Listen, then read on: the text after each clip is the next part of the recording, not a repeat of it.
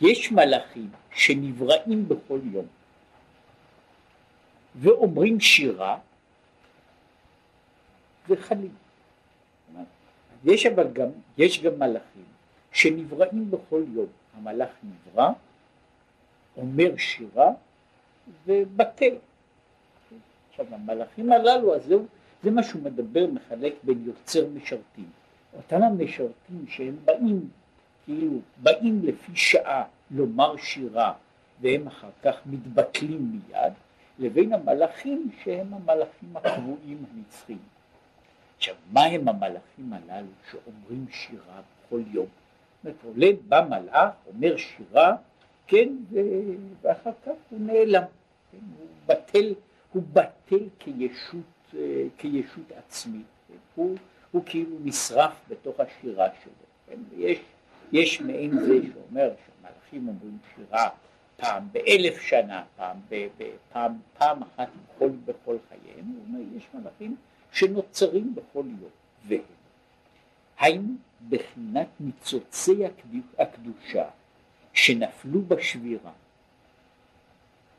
דנוגה, דבריאה, יצירה, עשייה, שהם מתבררים ועולים בבחינת מים נוקבים בכל יום מיום מחדש.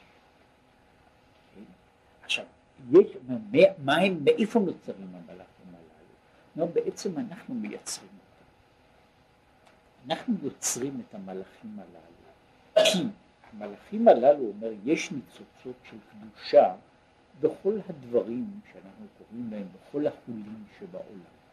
כל החולים שבעולם מלאים ניצוצות של קדושה שנפלו בשבירת הכלים, והם נמצאים בקליפת נוגה, בפריאה, יצירה, עשייה, כל אחד לפי דרגתו. עכשיו, כאשר הם מתבררים, כאשר, נאמר, כאשר אדם עושה מצווה בדבר, הוא מעלה את הניצוץ שהיה באותו דבר, הוא מעלה אותו לקדוש, לקדושה. ואז מה קורה? והיינו עניין השירה וקלות הנפש שלהם, שהם קלים ונכללים בבחינת המלכות.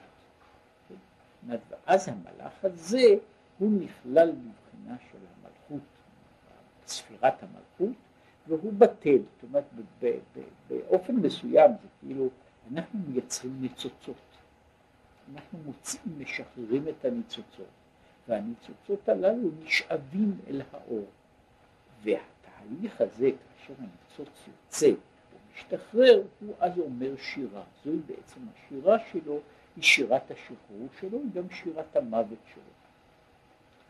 הוא, מה זאת אומרת, הוא מת.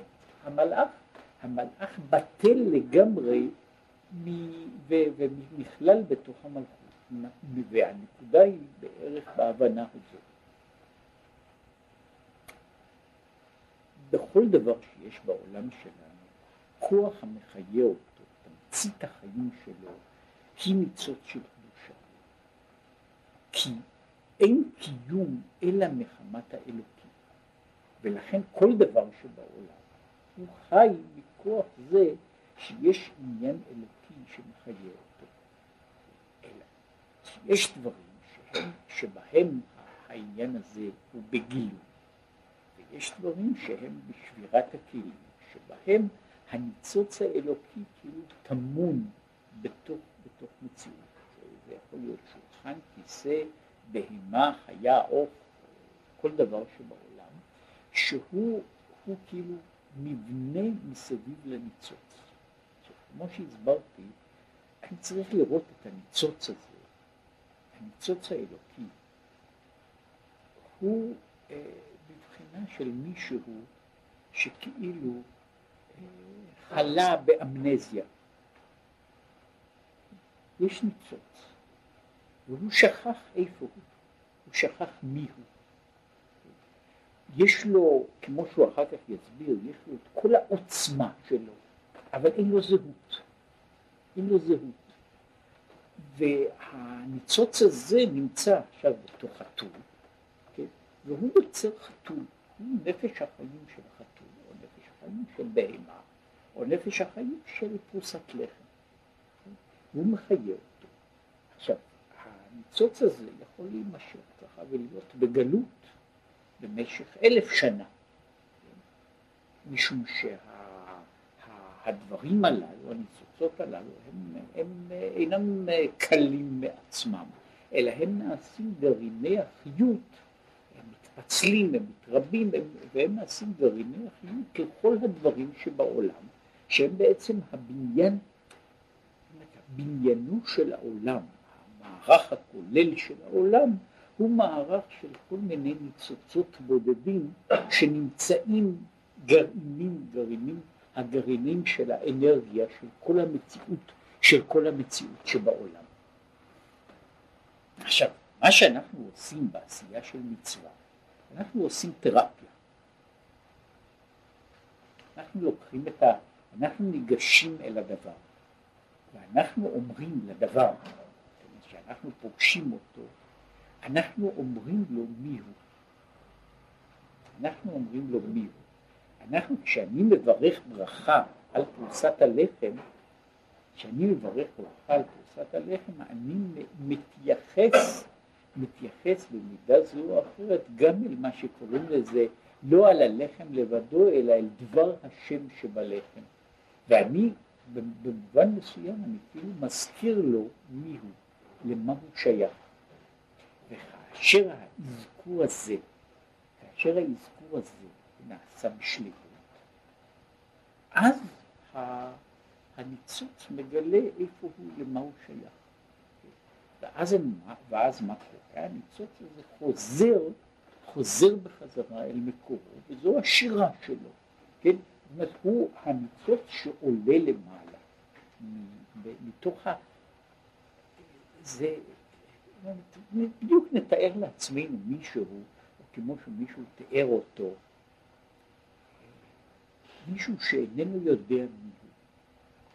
הוא נמצא, הוא משרת בכל מיני תפקידים. כן?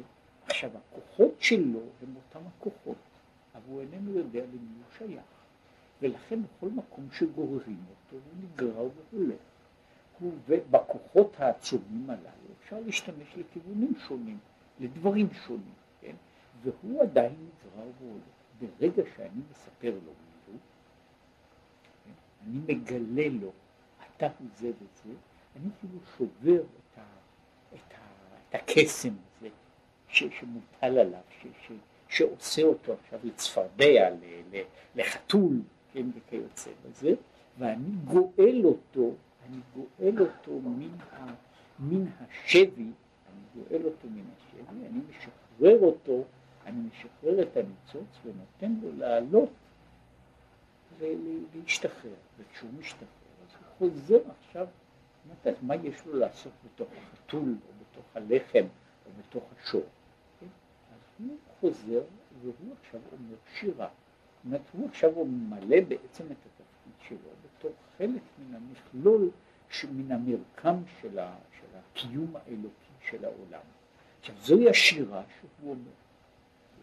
אבל השירה הזו, מכיוון שהניצוץ זה איננו קשור, והוא לא שייך למערך מסוים, למערך קבע של דברים בעולם.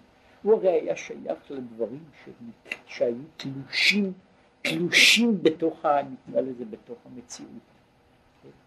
אז שהוא, שהוא אה, מבטא את עצמו, וזוהי השירה שלו, כשהוא מבטא את עצמו, הוא באותה, באותה נקודה, הוא גם מתבטל, לא במובן הזה שהוא קלה, זאת אומרת, קלה כ...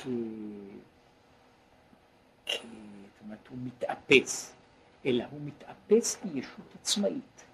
למעשה כל תהליך השחרור שלו זה התהליך מזמן שהוא היה כלוא בתוך דבר, והייתה לו זהות שאולה, זהות שאולה של, של כל דבר שנמצא בתוך העולם הזה, והוא עכשיו משתחרר, כן?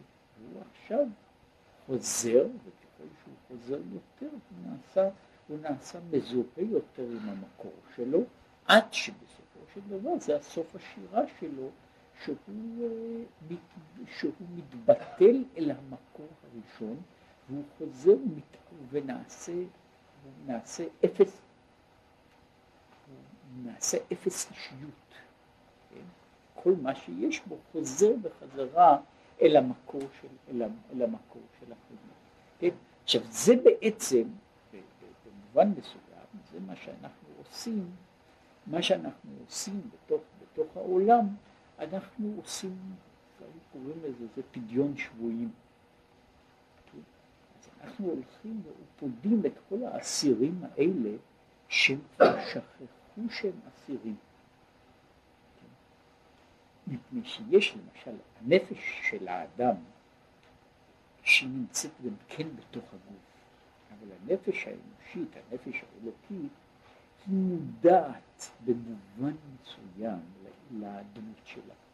גם הנפש האנושית יכולה להיות בגלות, והיא יכולה להיות בגלות כזו שהיא כבר לא תדע את הזהות שלה, ולשם כך יש דברים שאיך משהו כבר לזה, שתאירו תעוררו, איך מאירים את האהבה כדי, ש, כדי שהנשמה תחפוץ לחזור, לחזור אל מקומה.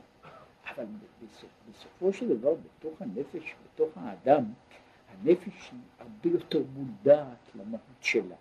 הניצוץ שנפל בתוך דברים אחרים שהם לא אנושיים, הוא בדרך כלל ניצוץ שהוא אינם אולי חזק יותר, תקיף יותר, מזה שמחיה את האדם. אבל מהצד השני, הוא נמצא ב, נמצא לזה, ב, בשכחה עמוקה יותר. כן? עכשיו, התפקיד שלנו כבני אדם הוא לעשות את פעולת השחרור. אנחנו משחררים את כל, את כל האסירים הללו, אנחנו מוציאים אותם, מוציאים אותם מן הכלא, על ידי זה שאנחנו כאילו אומרים להם מי הם. אני כאילו עובר בתוך הדברים, ואני אומר לו, מי אתה, דע לך, אתה אינך חתול, אתה אינך פרוסת לכת, כן? ועל ידי זה אני משחרר אותו, זו, זו השירה שהוא נעשה ומשתחרר עד שהוא מתאפס. עכשיו, זו העניין הזה שהם קלים ונכללים בבחינת המלכות. כעניין מאמר חז"ל, שהוא מספר שמה, שהקדוש ברוך הוא כאילו מתווכח עם המלאכים, הושיט הקדוש ברוך הוא אצבעו הקטנה ביניהם ושרפם. מהו העניין הזה של שרפם? והפירוש ידוע, הפירוש של העניין הזה של אצבעו הקטנה ואיך המלאכים נשרפים, אז זה לא שכאילו יוצאת אש מהאצבע הקטנה ושורפת אותם, אלא דהיינו שמחמת הארת גילוי אלוקות עליהם, יותר מכדי המידה והגבול שהיו יכולים להכיל ולהגביל בתוכן, נשרפו ונכללו בשם אחד ויוצאים מן הכלי. זאת אומרת, מה שהקדוש ברוך הוא עושה למלאכים, וכיוצא בזה יש, יש דבר מעין זה על חילות סנחריב, כאשר בן אדם יש לו גילוי גדול יותר מאשר הוא יכול לעשות, הגילוי הזה, ואותו דבר גם למלאך, המלאך מתבטל, נשרף בתוך הגילוי. נשרף בתוך הגילוי. אחד התיאורים הוא ש, של איך מתו חילות סנחריב, שהקדוש ברוך הוא נתן להם לשמוע את שירת החיות. ואז פרחה נשמתם. העניין הזה של ה... זאת אומרת, אני יכול, יש גבול מסוים שבו אני יכול לשאת עד, עד למידה, למידה ידועה. הגילוי הגדול הוא גם שואב את כל ניצוצות החיות ומביא אותם אל המקור הראשוני שלהם, ויש כיוצא בזה דברים שנעשים. זאת אומרת, אני, אני, אני יוצר מקור משיכה כל כך גדול ששואב את כל החלקים, שואב את כל החלקים, ומוציא מהם, מוציא את המכללים בתוך, בתוך, ה, בתוך מאגר גדול, עצום של, של כוח, והם בטלים בתוכו. ולכן אני רוצה לומר שהביטול הזה, השריפה של המלאך, היא לא שריפה כמו שתמת, כמו בעצם שריפה אחרת, שהיא, נסביר אותה, השריפה היא במובן מסוים שדברים חוזרים מהרכבה, מבניין מורכב, הם נעשים כאילו חוזרים לשורש שלהם. הם, הם בטלים, הצורה מתבטלת, האופי מתבטל, המהות מתבטלת, והדברים חוזרים לצורות יותר ויותר פשוטות. עכשיו, השריפה הזו הוא שהמלאך איננו יכול לצאת, להישאר יותר כדמות עצמית. מפני שזה שהוא נשאר דמות עצמית, זה רק מפני שהוא נמצא בתוך מרווח שמתאים לגודל שלו. כאשר יוצאים מהמרווח, כאשר הוא מקבל אה, דרגה גבוהה יותר של, של, של מציאות, הוא, הוא, נשאב אל ה, הוא נשאב אל הדבר הזה, ואיננו קיים יותר. אגב, עושים דברים כאלה במחקרים יותר דקים, בשדות חשמליים, באלקטרונים, שמנסים, אפשר להשאיר אותם, ועושים את זה, כל מיני מכשירים שמשאירים אותם, משאירים אלקטרונים מרחפים באיזה חלל בין שני מגנטים, והם צריכים בשביל זה הרבה מאוד איזון. יש למשל אופן, זה, על זה איינשטיין קיבל את פרס נובל שלו, על התנועה הבראונית, על ה... כאילו חלקיקים שמסתובבים, מסתובבים ממקום למקום ונודדים שם. עכשיו, החלקיקים האלה יכולים להיות, יש להם מדיום, שאין, אין מתח גבוה. במקום שיש מתח גבוה, אז כולם נשארים לצד אחד, כולם מאבדים כאילו את, ה, את, ה, את המהות המבודדת שלהם, והם כולם יוצאים, עוברים לצד אחד, ומודדים אותם בין השאר שאפשר אפשר להטות. גל של קרינה או של אור על ידי, על ידי משהו, אפשר להטות אותו הצילום, נשאב אל, אל, משהו, אל מקור של כוח שמטה אותו. עכשיו, כן, באופן הזה, כאשר יש גילוי, זאת העובדה שדברים יכולים להישאר במעמדם העצמי, הוא מפני שהם נמצאים בשלב מסוים, ברמה מסוימת של קיום. ובתוך הרמה הזו של הקיום, הם יכולים להישאר עצמאים, הם יכולים לנוע. ברגע שהם עולים לרמה, מביאים אותם לרמה גבוהה יותר, הם אינם יכולים, הם אינם יכולים להישאר יותר כיחידות עצמאיות, הם חייבים להיספח אל, ה, אל המקור של הכוח. זה מה שהוא אומר, שהקדוש ברוך הוא מושיט את זרועו הקטנה ביניהם, אז כל הניצוצות מיד נמשכים, וממילא הם מפסיקים להיות קיימים כהוויות עצמאיות. זאת אומרת, כל הדברים הללו, הם נמשכים, הם נמשכים אל, ה, אל המקור הזה, כן? יש, תאר לעצמנו שאני מכניס, זה לא דוגמה טובה, אבל אני מכניס בתוך, בתוך איזה, אני יכול להכניס בתוך, נניח, אני עושה מפה, ואני שם בתוך המפה סיכות מתכת, סיכות ברזל, אחר כך אני אעביר מגנט גדול מאוד, ואז כל הסיכות יוצאות, כל אחת מן המקום שלה ומדבקות אל המגנט. כן, אז כל, כל מה שהיה לציור שלם, שהיה מבוסס על כל מיני חלקים, הוא כולו, הציור מאבד את, את, את המהות שלו, מפני שכל אחת חוזר חזרה למקום של הכוח ששאב אותו.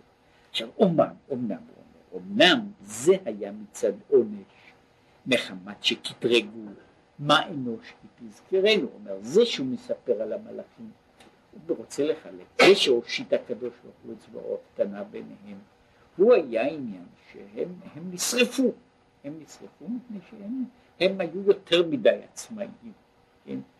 ומפני שהם היו יותר מדי עצמאיים, הם הקדוש ברוך הוא שרף אותם, כן? אבל על כל פנים הוא מסביר, אך יובן כמו כן, מדוגמה זו גם כן, בעניין הבירורים שמתבררים וקלים בבחינת מלכות, שהוא מחמת ריבוי גילוי אור אינסוף עליהם. עכשיו, כל העניין הזה של הגילוי הוא כאשר נעשה הגילוי גדול יותר, המהות העצמית נאבדת, וככל שהגילוי נעשה יותר גדול, אז כל המהות העצמיות הן מתפסות בתוך הדברים. להבדיל, אנחנו יכולים לשמור על הקיום שלנו, על כדור הארץ, מפני שכדור הארץ מושך אותנו, אבל לא כל כך הרבה כדי שלא נוכל, לא נוכל למנוע. אם היה, הגיע לכאן איזה גוף שמימי כבד, לא צריך לזה כוכב גדול כמו שבתאי. כן, היה יכול להגיע ליד זה. אז כל, כל, כולם עם הארץ בעצמה, נשאבים ועולים למעלה. זה אגב מה שקורה בכל גאות של ים, כאשר הג... הגלים של הים עולים לקראת הירח. זאת אומרת, זה מה שקורה קורה בגאות. הגלים שהם פחות יציבים, הם נמשכים ועולים לפני שהירח עכשיו נמצא, נמצא בדיוק במקום מעל, מעל הים בנקודה הזו. עכשיו זה, זה מה שעושה את גאות הים, שאצלנו לא רואים, אבל במקומות אחרים מאוד מרשימה, שהים עולה עשרה מטר או עשרים מטר לגובה, מפני שהוא נמשך אל הירח. עכשיו, זה, עכשיו אם הירח היה נעשה יותר קרוב, אז הים היה עולה, היה, היה יכול ליצור גלים גבוהים פי עשר, פי מאה. ועד עד שהמים, אם זה נעשה קרוב יותר, הגוף הוא חזק מאוד, אז המים היו נשפכים למקום אחר. עכשיו זה, התיאור הזה, שבא גילוי גדול, אז כל היצורים הללו שהם עכשיו חיים, חיים ועצמאיים, אבל נבלעים. עכשיו, הניצוץ, כאשר הוא בשבי, הוא מוגן על ידי הקליפה שלו. וכדי להוציא אותו מתוך הקליפה הזו, דרוש גילוי גדול מאוד, כדי שיוכל לבקוע את כל הקליפות שלו. וזה מה שהוא אומר, שזה לעתיד לבוא, לעתיד לבוא, כאשר תהיה הגאולה, אז יהיה אור חדש של ציון. והאור החדש הזה, הוא ישאב את כל ניצוצות הקדושה, גם מן הדברים הטמאים, זה מה שקוראים לזה, את רוח הטומאה, האוויר מן הארץ, שהוא יוכל לשאוב אותם, לגאול את הניצוצות, גם ממקומות שאנחנו איננו מסוגלים להוציא אותם. אנחנו איננו מסוגלים לפצח אותם, וזה רק יהיה לעתיד לבוא כאשר הם יתבקעו, כאשר המציאות של הרע תתבקע מפני שתהיה הערה של אור גדול. עכשיו, בתוך העולם שלנו, בתוך העולם שלנו, אנחנו בעצם אמונים על התפקיד לשחרר את הניצוצות, את הניצוצות בגלות. ואנחנו בכל פעם שאנחנו פוגשים דבר, ומשום שאנחנו אמורים להיות בעלי התודעה, אנחנו מסוגלים לספר לאלה שבשבי, אנחנו מסוגלים לספר להם מי הם. ואנחנו עוברים כאילו בין הניצוצות ולוחשים להם, אתה שבוי, רימו אותך, אתה משמש פה בתפקיד לא, בתפקיד מגונה, ואז הניצוץ שם, הניצוץ משתחרר. כאשר הניצוץ משתחרר, הוא ככל שהוא עולה יותר, הוא נעשה קרוב יותר למקום. וזו השירה שלו, זה בדיוק כמו כל שירה, שהיא העניין של תנודה, זה משהו שהולך ועולה, וזוהי השירה שהוא שר, פתאום משהו דבר שמשתחרר, והוא יוצא צליל. הצליל הזה זה צליל השחרור שלו, וזה גם הצליל שבו הוא נעלם מן העולם.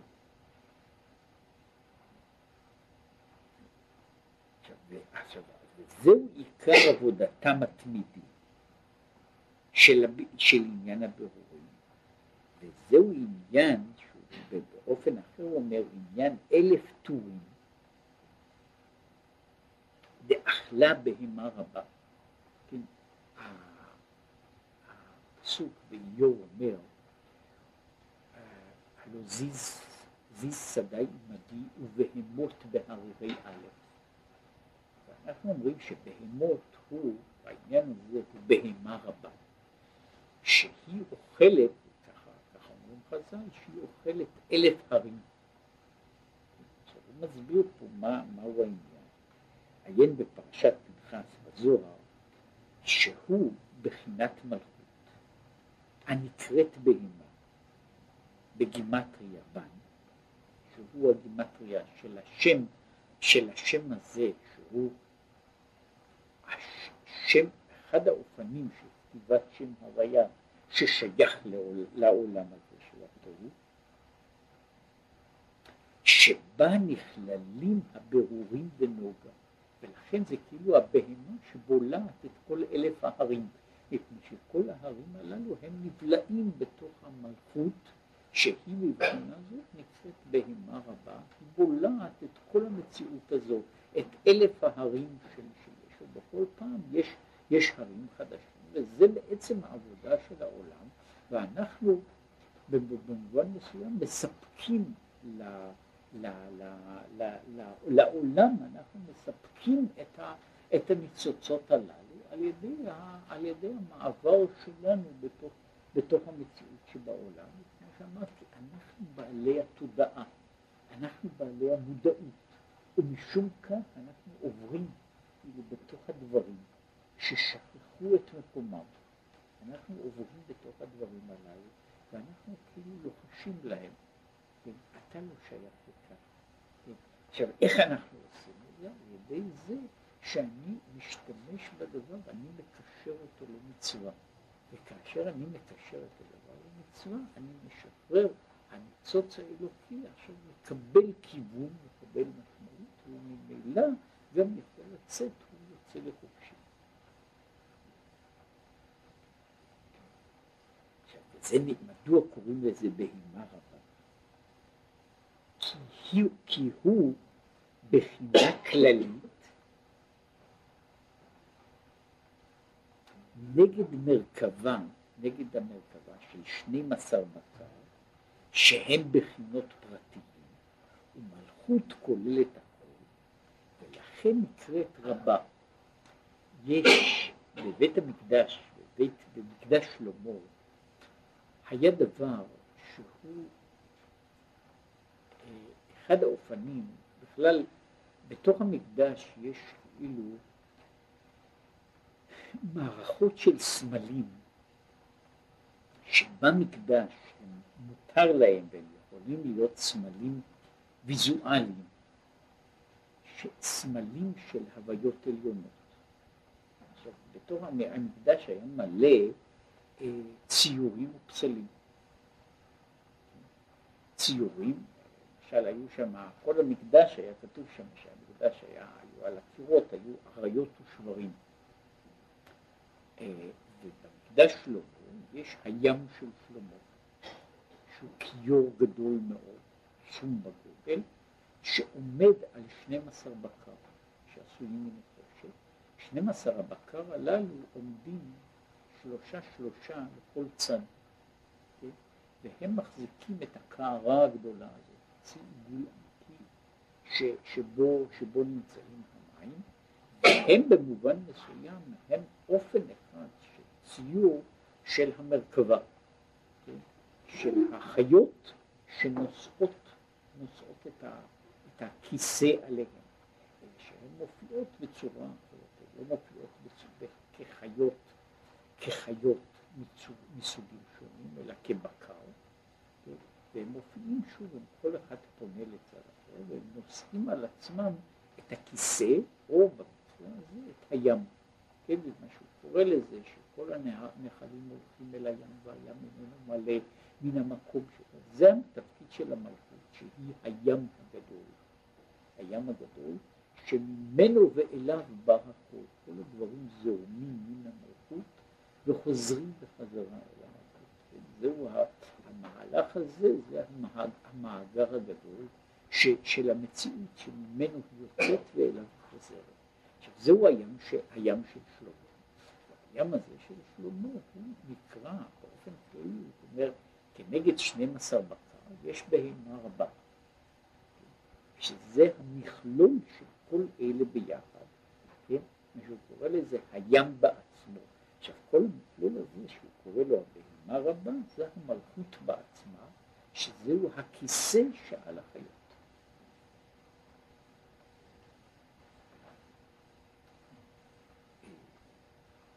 ולכן נקרא רבה. עכשיו, וכיוצא בזה, הוא, הוא אומר, והוא על דרך שפרש בפרשת ויחי בזוהר, מהי רבות, אלא כמה דכתיב, זעקת סדום ועמורה כי רבה, כוונתו כמו גדלה, וכן רבות גדולות, אילאים ורברבין על כולם.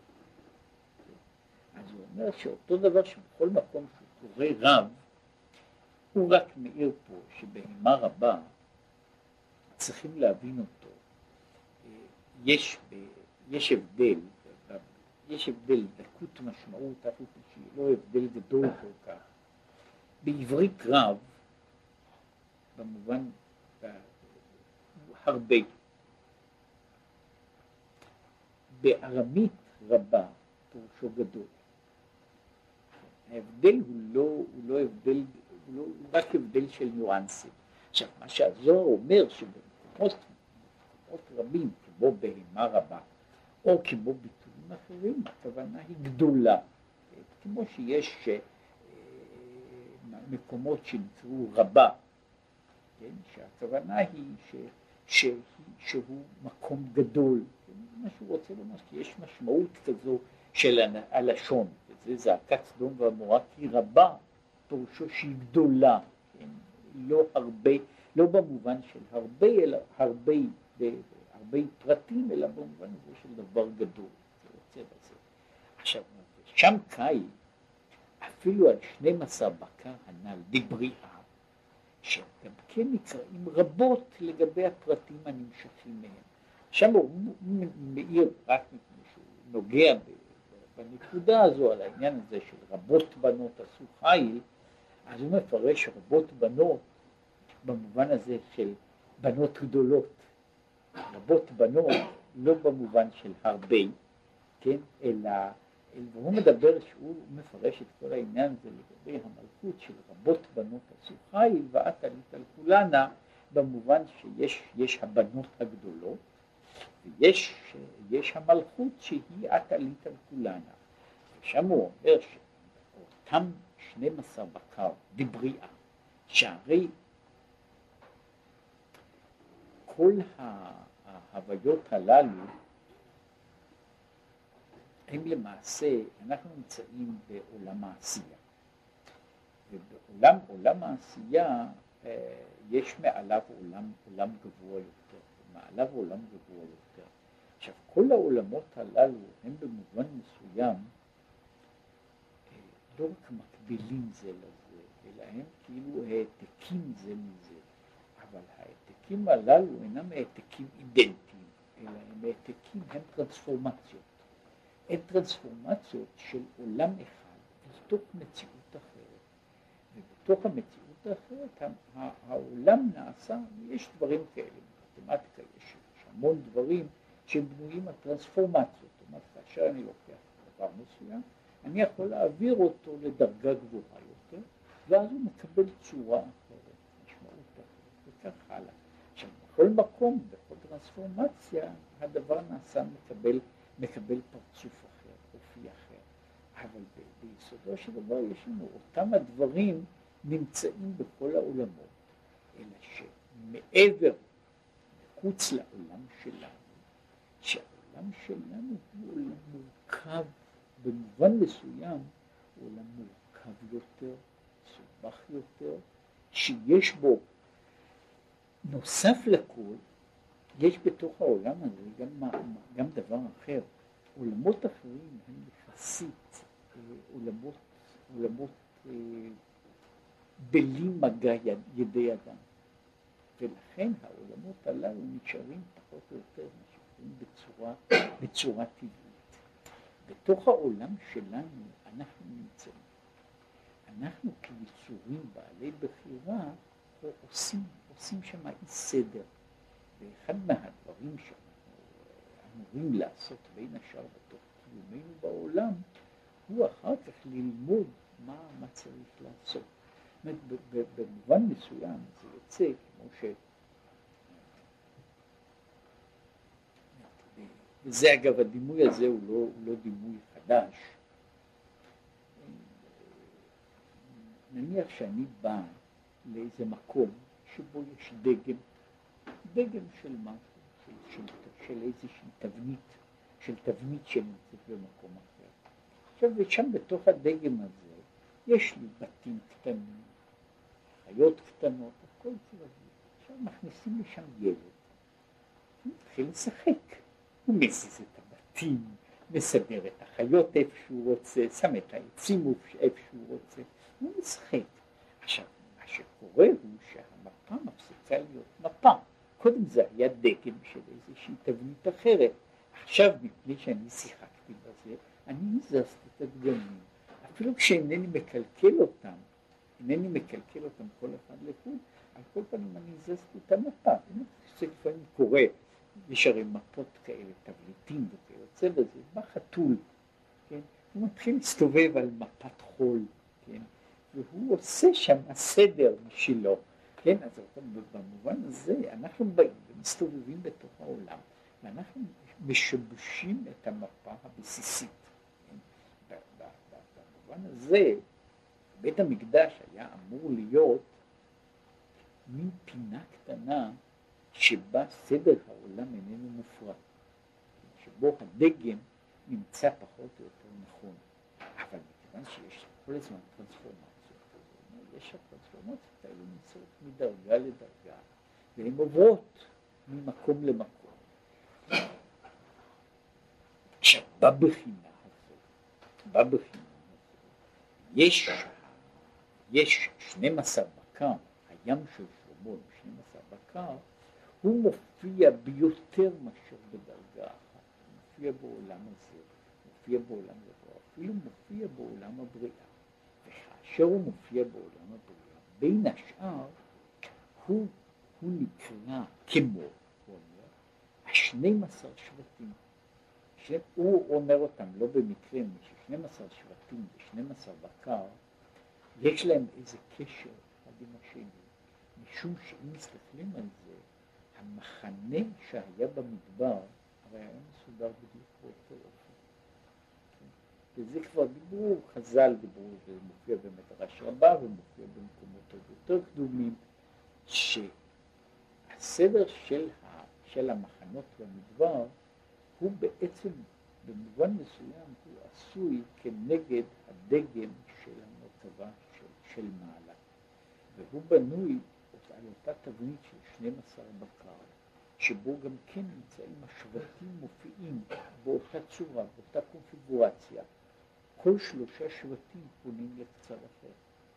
יש שלושה שבטים בכל צד, כל שבט יש לו דגל, יש לו דגל פרטי, לכל מחנה, לכל דגל, יש דגל, דגל, דגל מחנה יהודה, דגל מחנה אפרים, שיש להם דגל אחיד, שכולל את הדגלים הללו, לפי מה שמופיע, אם מישהו יוצא לראות את זה, גם במדרש, גם במדבר רבה, גם בתרגומים, תרגום יונתן במדבר רבה, שהוא מדבר על זה, שהדגלים הראשיים היו דגלים של בעלי חיים. הדגל של, הדגל של, של, של מחנה יהודה הוא אריה, הדגל של מחנה אפרים הוא שור, וכך הלאה, שהם כנגד בדיוק, הפנים של החיות במרכבה. הם כנגד הפנים של חיות המרכבה. ובמובן מסוים, ובאמצע נמצא המקום, המשכן, כן? שהוא כנגד הים שעולה, שעולה על כולם. זוהי קונפיגורציה אחת של י"ב בקר. זאת י"ב בקר מופיעים שם בצורה אחרת. אותו דבר בעצמו מופיע, מתפרץ בטרנספורמציה בתוך מרחב אחר, לא בתוך המרחב של המקדש, אבל בתוך מרחב ממין אחר, ושם מתפרסים בצורה הזו של השבטים. כל פעמים יש קשר בין הדברים הללו, שהוא חוזר עוד לקשרים אחרים ונוספים. באופן כללי אנחנו אומרים ש-שנים עשר שבטים הם מקבילים לעניין הזה שהם שייכים לעולם הבריאה, והם מקבילים ל-שנים עשר הבקר, ל-שנים עשר גבולי האלכסון, שהם שייכים, שייכים לעניין הזה, ולכן יש דווקא שנים עשר, ולא מונים שלושה עשר, אז זה שייך לחשבונות של, של אותו דבר בעצמו. אז הוא אומר ככה, אז כל אחד מאלה הוא גדול כמו, למשל, כמו שנים עשר שבטים, שהם נשמות כוללות, כמו שבט ראובן יש במחנה שלו כמה ריבועות ואלפים, שיש ראובן, כן? במחנה ראובן יש כמה אלפים אנשים, יש חלבות אנשים שהם כולם שייכים לשבט ראובן. ונשמת ראובן עצמו היא כוללת כל הנשמות שבשבטו, שהם ענפים ממנו. כן, יש ראובן. אם אני מדבר על שנים עשר השבטים, אני יכול לראות את שנים עשר השבטים בתור שנים עשר ההוויות כלליות, שהרי מכל אחד מה-שנים עשר הללו, אחר כך בא שבט שלם, שהוא כולל אלפי פרטים, כן? עשרים אלף, שלושים אלף, ארבעים אלף, חמישים אלף פרטים, שכל אחד מהם הוא בעצם ראובני, כן? או, או, או יהודי או אפריימי, כן? הוא, כל אחד מהם הוא בעצם, אני רוצה שהראובן כולל את כל, ה, את כל השבט שלו, ומתוכו מתפצלים הצורות הפרטיות של ראובן בכל אחת ואחת באופן שלה, במופע שלה. אז יש ראובן, זאת אומרת, ראובן מופיע בכל המופעים שלו בתוך, בתוך מחנה ראובן, שהם כולם ראובנים, כן? הם כולם ראובנים, הם כולם בני איש אחד אנחנו, אבל כל אחד דבר, הוא דבר בפני עצמו. וכן כל שבט. וזהו עניין רבות בנות. כן.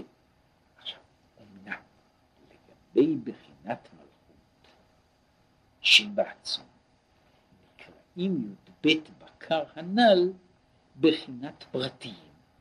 והמלכות שכוללת כולם היא נקראת בהמה רבה. כן? אז הוא אומר ש... כמו שהוא אומר שרבות בנות הם כל אחד מהשבטים הללו, שהם מה שהוא קורא לזה נשמות גדולות. נשמות גדולות שכוללות בתוכן הוויה שלמה מורכבת.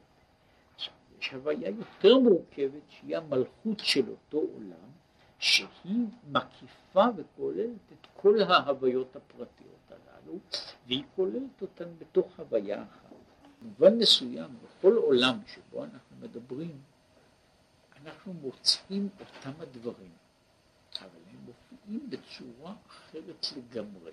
יש במקום אחד שהוא מסביר את זה בצורה הרבה יותר... שהיא לא כוללת את כל הדברים הללו, זה הסבר מאוד פשוט. יש מספרים. והמספרים האלה נמצאים בתור יחידות, עשרות, מאות, אלפים. עכשיו, שבע, זה רק תלוי באיזה מקום הוא עומד. Okay? האם זה שבע של, של יחידות או שבע של אלפים. עכשיו, יש הבדל, ההבדל הוא לא בתכונות של כל אחד. שבע הוא שבע, בין שהוא שבעת אלפים או שבע יחידות, אבל יש, יש הבדל ב, ב, בדרגה, בעוצמה שלו. זה שבע שהוא של, של עולם, נקרא לזה של דרגה גבוהה יותר, ויש שבע של דרגה נמוכה יותר. זהו, זה אופן אחד שבו אותו דבר נמצא כאילו, תלוי באיזה דרגה הוא עומד, ובאותה דרגה אני יודע מהו, מה שמלמדים, אה, אה, שלפעמים זה בעיה ללמד ילד, כן? אני מלמד אותו על מספרים בשיטה של פוזיציה. שאם, אם אני רוצה, אם אני רוצה לקחת דוגמה, כדי שזה לא, לא מסובך מדי, כשאני שם את המספרים בשיטה פוזיציונית, כל המספרים נשארים עם אופי אחד, אלא שלכל אחד מהם יש פשוט סדר גודל אחר. זה מה שאנחנו מדברים על סדרי גודל, יחידות, עשרות, מאות, אלפים וכך הלאה. אני יכול אבל לקרוא להם בשמות. ככה עושים למשל בכתיבה, בכתיבה, בכתיבת המספרים, במספרים לטיניים, במספרים לטיניים, או כשאני עושה אותם באלף-בית. כשאני עושה אותם באלף-בית, אני רוצה לומר, אז שבע יחידות הן זין, שבעים יחידות הן עין, שבע מאות יחידות, השאלה, אנחנו מדברים על זה תפשין. עכשיו, כשאני רואה אותם בצורה כזו, הם לא נראים בכלל במין אחד לשני. הם נראים אז שלושה דברים שאין להם שום קשר. האמת היא שהם בדיוק שבע, שבע, שבע, בדיוק אותו דבר.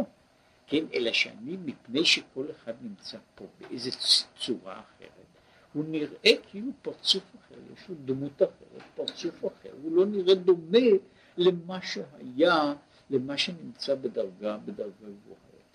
אותו שדבר, כשאני מעביר אותם למספרים, אני רואה בעצם אותו דבר, רק כל אחד הוא בדרגה כללית יותר. אבל בדרגה הזו, אני לא, לפעמים אני לא מכיר אותו, למרות שהוא אותו דבר בעצמו, אלא הוא נמצא עכשיו בדרגה הרבה יותר גבוהה. ולכן אני לא מכיר אותו, למרות שהוא בעצם דבר שאני יכול להכיר. זאת אומרת, אם הייתי צריך לפגוש כבש של מעלה, אני בוודאי לא הייתי מכיר אותו. כן, עכשיו שאני, שאני פוגש אותו כאן, אני מכיר אותו, ושאנחנו שייכים לאותו, לאותו עולם. זה מה שהוא רוצה, מה שהוא אמר פה, שיש שנים עשר בקר, הצירוף הזה של החיות שעומדות מתחת לכיסא, או הבקר שעומד מתחת לים, או צורות רבות אחרות, השבטים מסביב שעומדים מסביב למשכן, הם כולם בעצם דבר אחד, אלא שהם אותו דבר מתבטא בכל מיני צורות שונות, ושאני משליך אותו בצד אחד, אני חושב בצורה אחת, שאני משליך אותו בתחום אחר, או בעולם אחר, או בדמות אחרת. יש לו עכשיו צורות אחרות, אופנים אחרים, אני צריך ללמוד, מה שקורא לזה, זה חלק מהעניין של, של הסוד, שאני צריך ללמוד מה הוא אומר, מה המשמעות שלו, איך, איך, איך אני קורא את, ה, את, הדבר, את, ה, את, ה, את הדבר המסוים הזה. עכשיו, על פי כל הדברים האלה, אז הוא אומר, והנה, במלכות דבריאה, נכללים הבהורים שמנוגה דבריאה. מלכות ליצירה נכללים הברורים דנוגה ליצירה, מלכות של עשייה נכללים הברורים של נוגה של עשייה. אז פרושו של דבר שיש בהימה רבה שהיא בולעת את כל הניצוצות השייכים לה. אז שיש ניצוצות, אז יש ניצוצות שהם היו בדרגה נמוכה יותר, אז הם מגיעים לעולם מסוים. ושם הם קלים אל נקודת הכלל, נקודת ההכללה שלהם. ניצוצות שנמצאים בדרגה גבוהה יותר, הם קלים בדרגה, בעולם גבוה יותר, וכך הלאה. זה תמיד זה מה שקורה לזה, כאילו, כאילו אני, הם, הם משתחררים, וכל אחד עולה וחוזר כשהוא מגיע למקום, לדרגה שלו שבה שאליה יש לו תעודה, הוא בטל בתוך, בתוך המשמעות. בתוך המהות הכוללת של ההוויה הזו, הוא נעשה אחד, אחד איתה. עכשיו, ומתו, מכוח זה, מכוח זה, זהו עניין של העומר, זהו עניין של העומר, שהוא דיבר על זה, פשוט רק כדי להגיע לדבר, שהעניין הזה הוא כמו כן, עניין העומר. שהוא מחלה דבעירה, הוא מאכל בהימה, שהוא מאכל סעורי. היינו, בחינת הבהורים, שמתכללים בבחינת מלכות, שהדבר הזה, הבהורים שבאים אל המלכות ומתכללים, הם, הם נקראים, שנמשל הדבר הזה לאכילה, שאנחנו אומרים שהבהימה הרבה, אוכלת אלף הרים. אז אנחנו מדברים על התהליך הזה שבו כל הניצוצות שמתבררים הם בטלים בתוך המלכות. הוא מסביר שבעצם התהליך של האכילה הוא בדיוק אותו תהליך בעצמו, שאנחנו מכירים אותו, זה בעצם אותו תהליך שהוא נעשה שהוא בדרגה מאוד נמוכה, אבל למעשה זה אותו תהליך שתיארתי קודם, הניצוץ שיש בדבר מתקלל בתוך הוויה אחרת, כן? והוא בטל בתוך הוויה הזאת. אז הוא מסביר מה בעצם קורה. שהמאכל מתקל בעץ תומך. כן? אני אוכל משהו, הוא נכנס לבטן, עכשיו הוא מתעכל. עכשיו מה קורה לו? מה בעצם קורה כשבן אדם אוכל דבר? הפסולת נדחה לה. אומרת, קודם כל המאכל מתעכל, הוא, הוא כאילו מתפורר מההוויה שלו, המאכל מתעכל, והמובחר עולה עד למוח, ונעשה פיוט לנפשו. עכשיו, מה קורה? מה קורה, נאמר, ש, שאני מוציא מתוך מאכל, בתוך כל התהליכים הללו, אכלתי פרוסת לחם, זה למעשה גם שאני אוכל פרוסת לחם, והרקני, גם ששרמה, כאשר פרה אוכלת, אוכלת עשב, היא עושה בעשב פעולה שהיא פעולה של העלאת ניצוצות בדרגה, בדרגה הזו, שהניצוץ עולה מדרגת עשב לדרגת פרה. וכשאני אוכל דבר, אז הוא עולה מדרגת, מה יפה? מדרגת פרה לדרגת אדם. עכשיו, מהי הפעולה? אני מפורק את הדבר. יש חלקים שהם לא, לא, לא משמעותיים, רק הקליפה, וזה לא, לא מעניין אותי. מה אני מוצא מזה? אני מוצא מזה כמות מסוימת של סוכרים, של פחמימות, של כל עכשיו. כל אלה, אני משחרר אותם. אני משחרר, אני מפרק את ההוויה הכוללת, שהיה לה פרצוף אחד, ואני מוצא מן ההוויה הזו, אני מוצא ממנה את כל הסוכרים.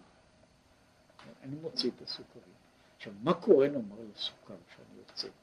אני לקחתי פרוסת לחם, הלחם הזה הפך להיות, שהוא בתהליך חוזר, הוא הפך להיות לסוכר. Okay? הסוכר הזה, הוא עכשיו סוכר מאוד מסיס, הוא עכשיו נכנס לתוך הדם. Okay? והוא נעשה, הוא מתעכל. חלק מהדבר הזה בונה את הגוף שלי. חלק מזה בונה את האנרגיה שלי. עכשיו יוצא שאני לקחתי פרוסת לחם, ואני עשיתי אותה בלנדה. כן, אבל פרוסת הלחם, זה מה שהוא רוצה לומר, פרוסת הלחם מפסיקה להיות פרוסת לחם.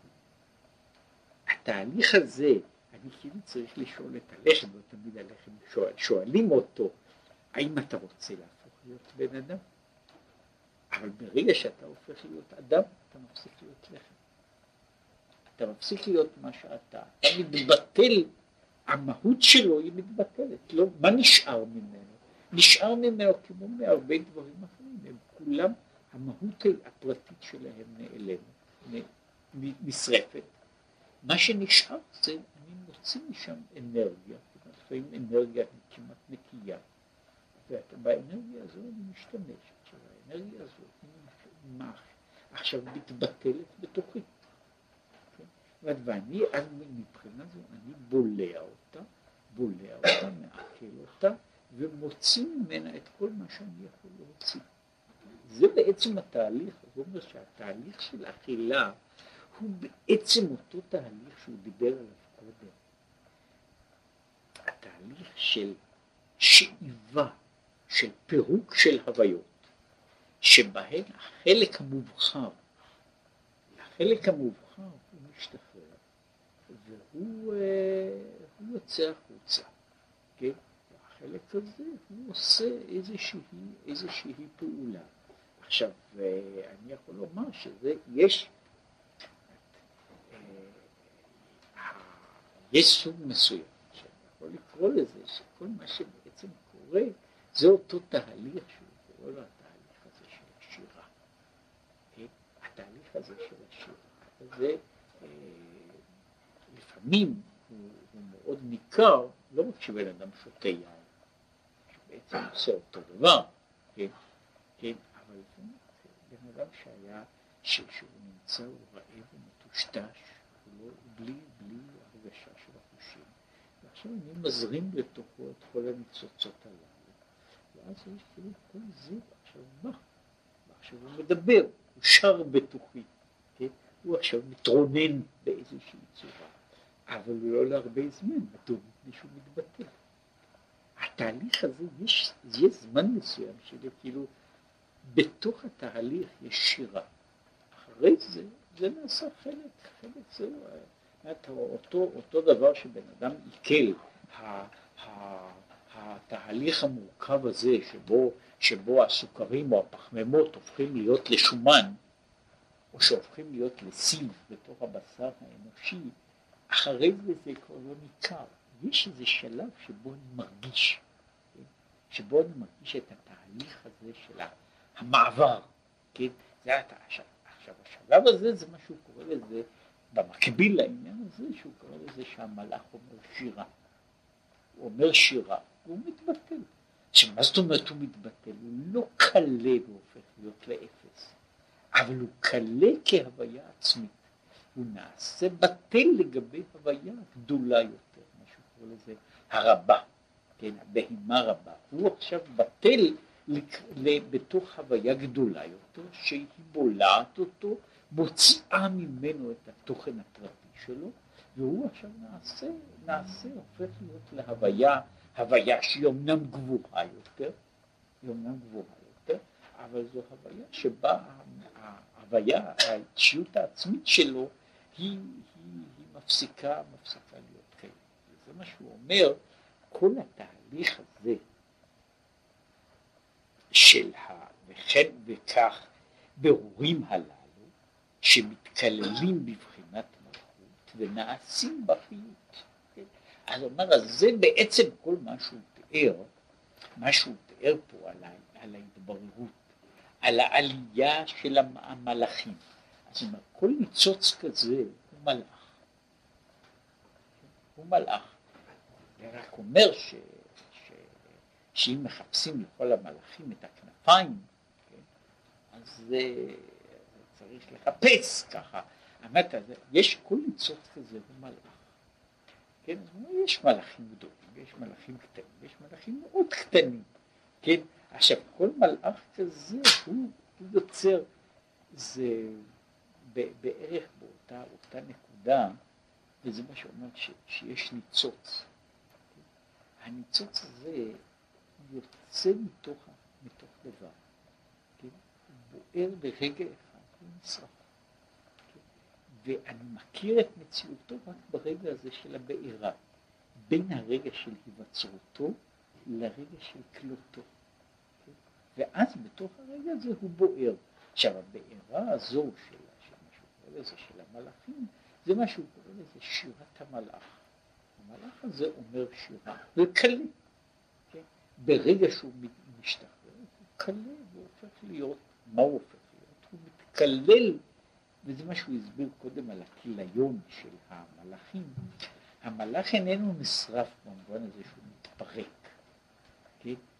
בערך באותו אופן כמו, ש, כמו שמאכל איננו נשרף, שאני אוכל אותו, אלא הוא מתפרק, הוא מתפרק. הכלי, מה שכל החיצוניות שבו, שהוא, הוא עכשיו חסר, חסר משמעות, הדבר הפנימי הוא עכשיו הופך להיות ל, ל, לתוכן, לתוכן יותר בסיסי. גם, זה רק בשביל להסביר את העניין.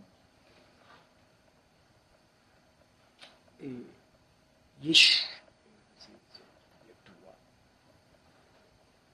אני יכול, ב, ב, בדברים, יש חומרים או דברים או גופים, ש... כמעט כל דבר נשרף. אלא הדבר בעצם תלוי באיזו טמפרטורה. בטמפרטורה מסוימת נשרפים דברים ומשאירים קליפות. משאירים את הכלי החיצון.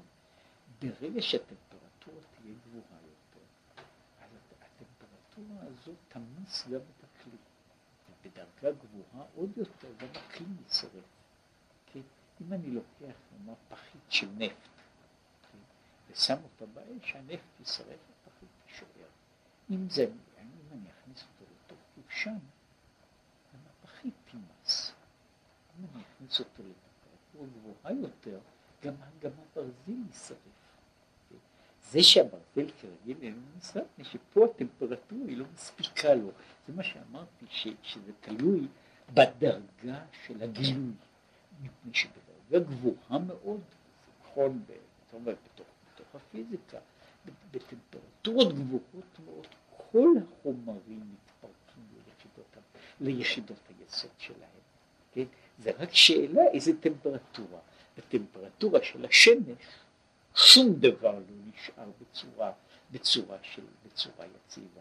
בטמפרטורות גבוהות יותר, מה שקוראים, שדברים הופכים להיות לפלסמה, החומר, החומר מתפרק בצורה חיובית, בצורה טוטאלית, כן? והוא, והוא יכול להתפרק. ככל שאני עולה בדרגה גבוהה יותר, ההתפרקות נעשית שלמה יותר, כן? שכל הדברים מאבדים, מאבדים את כל מה שיש בהם, כן? והם הופכים להיות למשהו אלקטרונים פשוטים כשמסתובבים מסתובבים בחלל. השאלה מה יג, מה יג, מהו הגילוי, ומה כך, באיזה טמפרטורה זה נמצא. מה שהוא דיבר פה על העניין הזה של העלאת הניצוצות, שאנחנו מעלים, אנחנו מעלים ניצוצות מסוימים. זהו מה שאנחנו מסוגלים לעשות. אנחנו מסוגלים להעלות את ניצוצות הנוגה. את הניצוצות שנמצאים בקליפות. אנחנו איננו מסוגלים להעלות. זה מעבר, לה, מעבר ליכולת שלנו. אנחנו לא יכולים, אלא במאמצים יתרים וגדולים, לגאול את הניצוצות הללו, ואנחנו מחכים עד עת קץ. מפני שזו לא פעולה שאנחנו יכולים לעשות. אבל את הניצוצות שאנחנו גואלים, אנחנו עושים להם את הפעולה הזו. אז זה תלוי לפי דרגתם ולפי גם המידה והשלמות של השחרור שלהם. מה שאומרים שזה תלוי באיזה דרגה המצווה נעשית. פעמים שהמצווה מעלה את הדברים רק לדרגה אחת. כן, משום שהמצווה נעשתה, כאילו ברמה, הרמה האנרגטית שלה הייתה קטנה. יש מצווה שבאדם יכול לעשות את זה בדרגה גבוהה הרבה יותר, ואז הדבר עולה לדרגה, משהו קורה לזה, לדרגת היצירה או לדרגת הבריאה. כן? יש דברים שהם עולים ישר לדרגה שהם קלים, קלים בבת אחת. אז זה תלוי בדרגה עד כמה הדבר הזה נעשה. אבל בכל מקום אנחנו גואלים את הניצוץ, אותו ניצוץ שאנחנו יכולים להתייחס אליו, אנחנו גואלים אותו ומשחררים אותו אל מה שקוראים לזה, הם חוזרים הביתה. וכשהם חוזרים הביתה, הם חוזרים למקור של הכוח, הם גם בטלים, וזה מה שהוא מדבר על המלאכים הללו. יש מלאכים שהם מלאכים, מלאכים קבועים, והם אינם נשרפים כך. הם אינם נשרפים כך משום שהם עומדים, הם, הם, הם מסוג אחר, מעולם אחר, שייכים למהות אחרת, והם שייכים לטבע של העולם, והם שערו כל עוד שישאר העולם. אבל המלאכים, אותם המלאכים שאנחנו מדברים בהם עכשיו, מכאן, נגיע הלאה לעניין הזה שהעלאת העומר היא דווקא לגבי מה שהוא קרא לזה לבהימה רבה. כן, אנחנו מעלים את, ה, את החומר, את, את המאכל הסעורים, אנחנו מעלים אותו, מביאים אותו עד למקום הראשון, עד לבהימה רבה. וזהו כל העניין הזה, החגיגיות והשמחה והעניין שלוקחים עומר, מאכל סעורים ומעלים אותו למעלה.